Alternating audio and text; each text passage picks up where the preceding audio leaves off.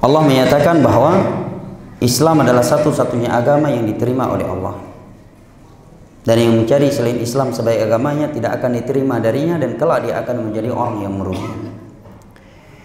Allah juga berfirman di dalam surat An-Nisa, "Wa may yushaqiqir rasula min ba'di ma tabayyana lahu huda wa yattabi' ghayra sabilil mu'minin wallihi ma tawalla wa nuslihi jahannam wa sa'at masira." Barang siapa yang mengambil jalan selain jalannya Rasul setelah jelas baginya petunjuk kebenaran dan mengikuti selain jalan kaum mukminin, kaum mukminin ketika ayat ini turun adalah para sahabat Nabi. Maka akan kami palingkan dia ke mana pun ia berpaling. Maksudnya semakin hari dia semakin sesat dan itu fakta kita melihat ya orang-orang yang dia menentang kebenaran setelah ia tahu setelah ia mengetahuinya semakin hari semakin parah kesesatannya semakin aneh-aneh kemarin dia bilang semakin berjanggut semakin goblok hari ini lain lagi ya yang bukan nasi uduk semua sesat dan seterusnya ya sebelumnya berkata Mungkar dan nakir nggak berani masuk ke kuburan ini dan itu karena tidak ada henti-hentinya Al-Quran di situ dibacakan. Dia kira mungkar nakir itu anak keturunan iblis, takut kepada orang yang baca Al-Quran. Karena yang takut kepada bacaan Al-Quran adalah syaitan. Mungkin ini orang kiranya mungkar nakir itu syaitan. Makanya dia bilang mungkar nakir nggak berani masuk ke kuburan fulan karena selalu ada bacaan Al-Quran di kuburannya.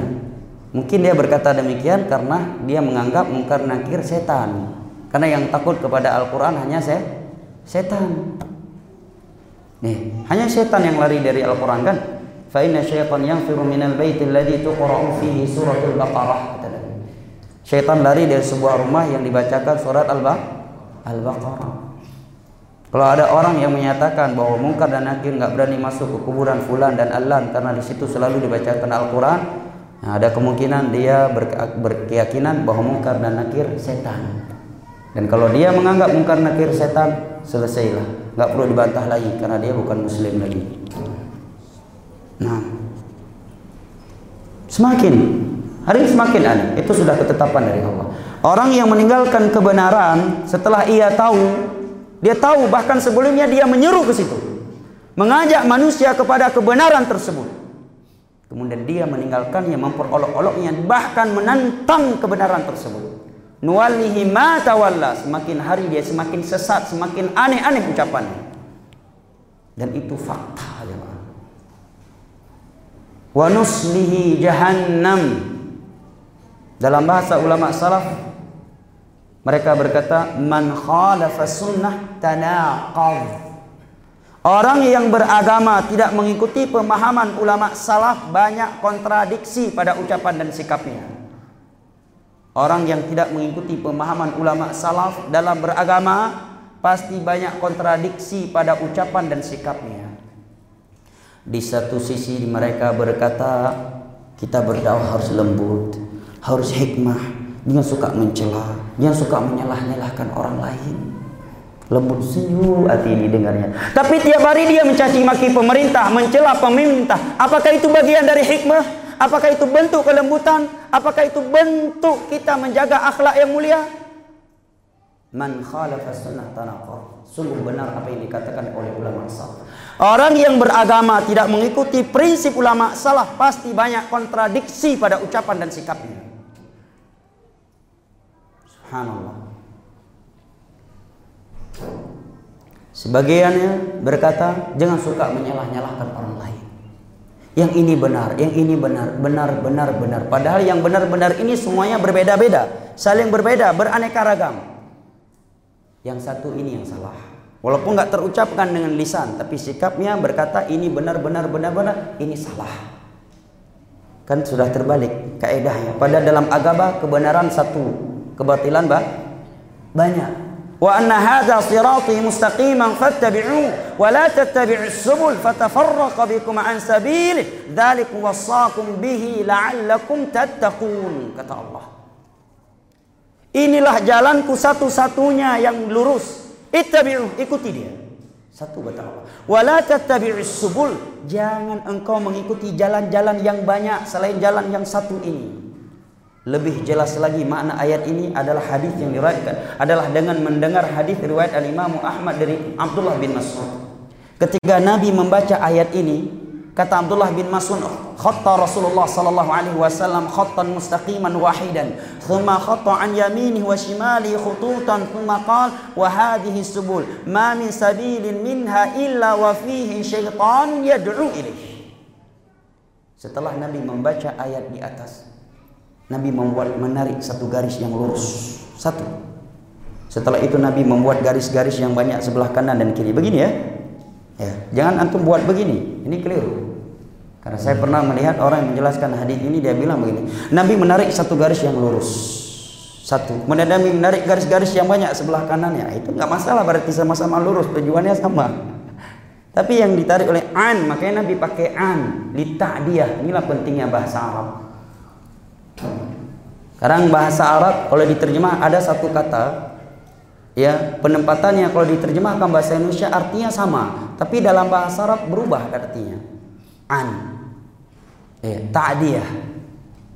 Nabi membuat garis banyak sebelah kanan dan kirinya seperti ini. Setelah itu Nabi menyatakan inilah jalan Allah.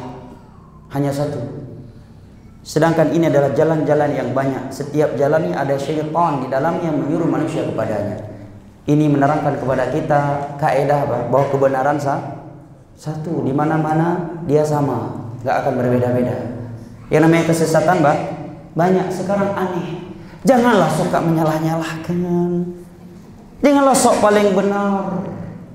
Eh, semua benar, semuanya benar. Ini benar, ini bagus, ini bagus. Padahal ini beraneka ragam, saling bertentangan akidahnya. Dia bilang ini bagus, ini bagus, ini bagus. Yang yang uh, orang kayak gitu hendaknya kita tanya kepadanya sebuah pertanyaan yang pasti dia nggak bisa menjawab. Baik ini benar benar benar. Coba Ustaz sebutkan yang salah yang mana? Ya kan? Nggak mungkin di dunia ini semua benar nggak ada yang salah. Betul? Ini saya kira sebodoh-bodoh apa pun seorang dia pasti yakin di dunia ini nggak mungkin semua benar, pasti ada salah. Ya kan? Baik Pak Ustadz, Pak Kiai ini benar benar benar benar. Yang salah mana Pak Ustadz biar saya bisa menjauhinya.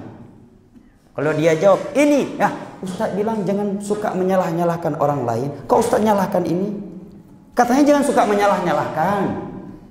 Termakan omongan sendiri. Satu. Kedua, lah berarti cuma satu yang salah. Yang ini semuanya benar. Padahal yang semua ini beraneka ragam di antara mereka saling berbeda mereka. Berarti Pak Ustadz kaedahnya yang salah itu satu, yang benar banyak. Betul. Kalau dia jawab betul, bacakan ayat dan hadis tadi.